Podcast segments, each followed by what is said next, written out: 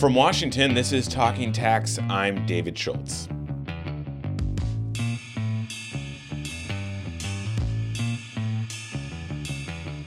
So, the idea of using taxes to disincentivize certain behaviors is nothing new. So called sin taxes have been around since time immemorial, and today we have heavy tobacco taxes that fall into that same category. But now, a few jurisdictions are using their respective tax codes to try to crack down on something else guns. Cook County, Illinois, the state's largest county, enacted a tax on guns and later ammunition as a way to address the gun violence that has been plaguing Chicago and its surrounding areas. However, two months ago, the Illinois Supreme Court struck down these levies on the grounds that they violated the Constitution's uniformity clause. It's worth noting, though, that the court did not rule on a Second Amendment question, which we'll get to more in a bit. In response, last month, Cook County enacted a revised version of these guns and ammo taxes that it says can withstand judicial scrutiny. We reached out to Cook County officials to see if they wanted to come on this episode to talk about it, but they didn't respond in time. Instead, today we'll be talking about gun taxes with a gun control advocate and with the plaintiff in that Illinois Supreme Court case. First, the plaintiff. Pete Patterson is an attorney with the firm Cooper and Kirk and was the lead counsel in the lawsuit that successfully overturned the Cook County taxes. He spoke with Bloomberg tax correspondent Michael Bologna about the case, and Michael asked him Given the escalating problem of gun violence, and especially the use of guns in mass shootings, why localities shouldn't be able to try to use their tax codes to combat this. When you ask if there's anything wrong, we uh, are involved in litigation. We're dealing, dealing with constitutional questions.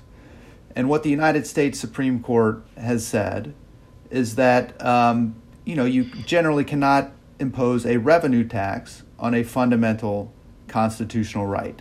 So, uh, from that perspective, we're arguing that yes, it is, you know, it's not uh, correct under our legal system to impose these types of taxes. Now, if you're acting from asking from a fairness perspective or some sort of moral perspective, that's not really what we're talking about in the suit, but I will note that a lot of the data shows that criminals generally do not purchase firearms at retail.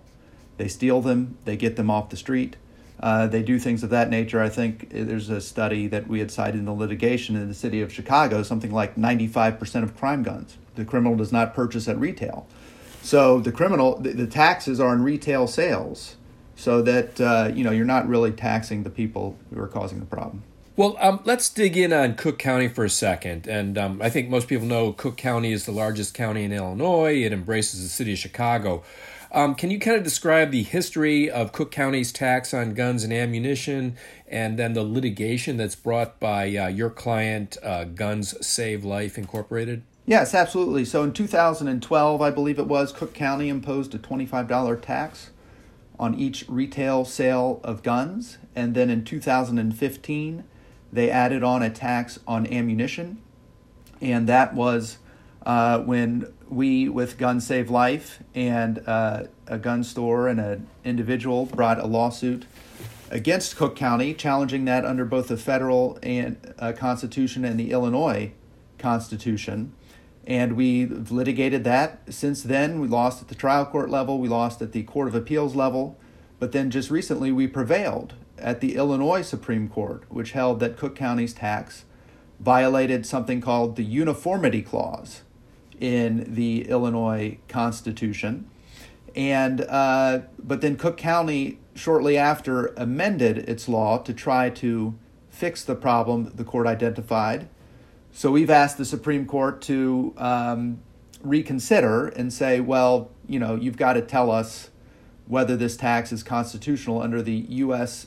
Supreme Court and Illinois Constitution right to keep and bear arms provisions, which the court did not address. So that's where the case currently is sitting. Mm-hmm. And and do you have any expectation about the Illinois Supreme Court um, making a decision along those lines in the near future, or what do we know? Well, we know we've got our rehearing petition pending before them, so they could act on that at any time. I mean, they could say, yes, uh, these legal issues are well developed. We don't need to send the case back down for further proceedings. We're just going to decide it. Um, and that's what we've asked them to do. Alternatively, they could remand and say, well, you know, you've got to go back through the you know lower court system and let them get a first shot at it. Okay, and um, in either circumstance, I mean, Is there some possibility that this issue might go to the U.S. Supreme Court, uh, either from your side or from Cook County side? Or yes, absolutely. We've got a federal Second Amendment claim.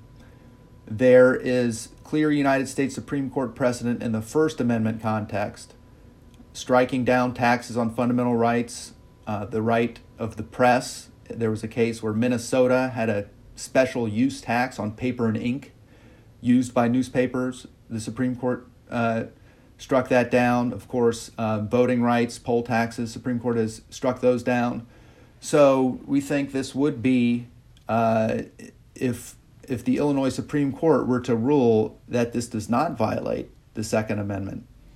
Uh, this certainly would appear to be a case that uh, would potentially be interested interesting to the U.S. Supreme Court. Well, let's um, dig in for a minute too about taxes on guns and ammunition. This isn't necessarily new, right? I mean, the, the federal government has had an excise tax on uh, guns and ammunition going back uh, almost 100 years. Uh, is, does that uh, pass constitutional muster or, or not? You know, that that is a good question. That potentially could be subject to challenge. There are some differences with that tax. I think it is not in the nature of a sin tax you know, the way that meant to uh, depress or to um, reduce the activity in the way that the Cook County tax is. I think the re- revenues for that, at least to a certain extent, are used to fund um, uh, hunting and wildlife sorts of initiatives. But you know that could be uh, a, a, potential issue. Mm-hmm. Now, Cook, Cook County's tax though is is quite unique nationally, isn't it? Or I mean, are there any other jurisdictions that have a similar tax or? Seattle has one. I believe Tacoma passed one. I'm not sure if it is in effect yet. Um, I think perhaps, uh, I don't know why this hasn't proliferated more, unlike some other uh, measures. It could be because of these serious constitutional problems. Um, you know, uh, to play devil's advocate here for a minute, I think Cook County might argue that the Second Amendment doesn't necessarily bar states and localities from imposing a tax on guns and ammunition, and rather the Second Amendment draws kind of a, a, fuzzy line on any tax that is so high as to place an undue burden on gun ownership for an ordinary citizen. So, in the context of a $25 flat tax on on guns and um, a few cents per cartridge on ammunition. Has Cook County actually established a an unconstitutional burden? Uh... Yes, you know the mere fact, the mere exposure of the right to the tax power is the unconstitutional burden. That's what the U.S. Supreme Court held in the case dealing with paper and ink. For newspapers, there was evidence that the tax burden was actually lighter for the newspapers than if they had just been subject to the generally applicable taxes. In Minnesota, the Supreme Court said that doesn't matter. Uh, you know, we're not. The same thing when uh, the poll tax, a dollar fifty cents in Virginia, that the Supreme Court struck down. They didn't ask, uh, well, we're only striking this down for people that can't afford to pay it, or you know, we're looking into what effect they ha- it has. Uh, they just said, no, you cannot tax these rights. And part of the reason is there are easy alternatives to raise revenue. You have general sales taxes, you have general income taxes that don't target constitutional rights. And then how's a court going to judge how much is too much? You know, okay, $25, that's not too big of a burden, but $50 would be. I mean, courts just, uh, it, it, well to have clear lines in these sorts of circumstances. And what the courts have said is you can't have these taxes. That was Pete Patterson with the firm Cooper and Kirk. Now we hear from a gun control advocate, but not necessarily someone who favors gun taxes. Rosanna Smart is an economist at the RAND Corporation who specializes in research on how economic policy affects crime and public health. She spoke to Michael Bologna about the efficacy of these kinds of policies and about where gun taxes actually exist right now. Now, at the state level, there is not a ton of action currently. Very, very few states and local jurisdictions currently have specific taxes on firearms ammunition. But that wasn't the case historically. So, in the mid 19th to early 20th century, there was a bit more policy action happening in the tax space. So, I think it's you know, it's difficult to get legal information from way back then, but the estimates I've seen have been that about 12 states had specific firearm or ammunition taxes, and these might have been taxes on the manufacture, sale, carrying, or use of firearms. So they were quite a bit more common back then. And one interesting kind of side note is the types of states that were imposing these taxes are not the states we typically think of today as associated with very restrictive gun policies. So you had quite a few states in the South and states in the Mountain West that were imposing not insubstantial taxes on the use or acquisition of firearms way back then. Mm-hmm. Okay. And um, what about at the uh, local level these days, though? There's a couple jurisdictions, right? Yeah, so these days there's been a lot of proposals, um, but currently I think only two local jurisdictions have firearm and ammunition specific taxes. That's going to be Seattle County and Cook County um, in Illinois. And those both have a $25 tax on firearms and then a 1 cent to 5 cent tax on cartridges. There's also this year, San Jose passed a law. It's a little unclear how this will be rolled out. It's not a tax per se, but it may function somewhat similarly in that it's a it requires gun owners to pay a fee and then also to obtain liability insurance. And and, and your analysis of these different uh, tax programs, what sort of public policy objectives uh, were they designed to to achieve? Was, was it revenue or was there something broader? So I, I, think the main goal, right, is is to reduce gun violence. That's kind of the stated goal of these, and you can think of that operating through two kind of linked channels. One is if the you know higher taxes translate into higher costs observed by the consumer, then maybe you have some consumers who are either purchasing less guns, less ammunition, or just fewer individuals going to purchase these items, and that lessened gun availability may translate into lessened gun injury and death. And then on the flip side of that is the revenue generated by these taxes can maybe be used to improve public safety or gun violence prevention programming. Now, um, I think we're all aware of the uh, the horrors of gun violence in the United States at the moment. Uh, in your view, is the taxation or fee programs associated with guns and ammunition um, is it meaningful or useful to create such um, levies uh, to um, compensate or, or cover the expenses associated with these social costs? Yeah, I mean, it, it's a valid endeavor, and I think it's certainly possible that this could partially offset some of the costs of gun violence. I think there's a couple wrinkles. I think, particularly when we think about these local taxes, uh, Local taxes aren't that hard to avoid, so that's going to somewhat undermine this. That's going to be less possible in the case of a state tax, though still somewhat possible, even less possible in the case of a federal tax. But so there is that kind of avoidance behavior that can happen. And I think on the other the other point I'd make is that these taxes tend to be quite small, um, quite modest, and I think that is partially due to a concern about a legal challenge should the tax be, you know, quite onerous.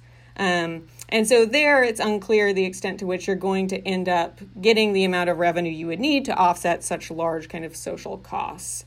Um, one other point I'd make with respect to this is these taxes, the way they have been levied, typically affect kind of the flow of new firearms into a community, which does very little to account for the massive stock of firearms that already exist in the US. I think a recent estimate is 390 million guns are in the U.S. available to civilians, owned by civilians. That's likely higher given the surge in purchasing we've seen in the past year or two. Um, so, so you're really operating at the margin there. A lot of the gun violence and the costs associated with gun violence are going to come from the existing stock of guns, and it may take a very long time uh, to ex- experience any serious reductions from just marginally affecting that flow. Yeah, and I think I've, I've uh, read some things that you've written on this subject, and it sounds as though uh, you're a little bit dubious about uh, gun taxes as a way for addressing um, gun violence. Um, can you talk about any other ways in which uh, this type of taxation is ineffective as a, a as as a tool for addressing this social problem? Yeah, and I, am not to not to say again that we don't have strong evidence for how these taxes work. So they may well be effective at reducing gun violence. I don't think we know that empirically, but I think there are a number of reasons that their effectiveness may be kind of hindered. So one is that the fact that you know firearms are durable goods, a ton of them already exist in the U.S., and they were really affecting kind of guns being purchased at the margin. I think another another this doesn't necessarily kind of hinder the effectiveness of attacks but it makes the tax less proximately related potentially to reducing gun violence is thinking about um, are the people whose purchasing decisions are affected by the tax those people who are the intended target of the policy. So we can contrast this a bit with like let's say alcohol or cigarettes. There the people who bear the heaviest burden of the tax and pay the most in taxes are the people who drink the most alcohol and the people who smoke the most cigarettes right and those are typically the people who we think that that is the harmful use and that is the use behavior we're trying to curb. With the case of firearms or ammunition, it's not clear that the heavy consumers, let's say, of, of firearms and ammunition from the legal regulated market, are the people whose use is most proximately related to gun violence, either perpetrated to oneself or to others. So there's a little bit of a potential mismatch there. And I'd say the final reason is that there's different channels by which one can acquire firearms right? We and and those different channels i think are less able to be kind of regulated and monitored and have kind of tax compliance enforced. The easiest channel for that uh, ensuring compliance is going to be kind of federally licensed firearms dealers who are required to maintain records who are required to conduct background checks.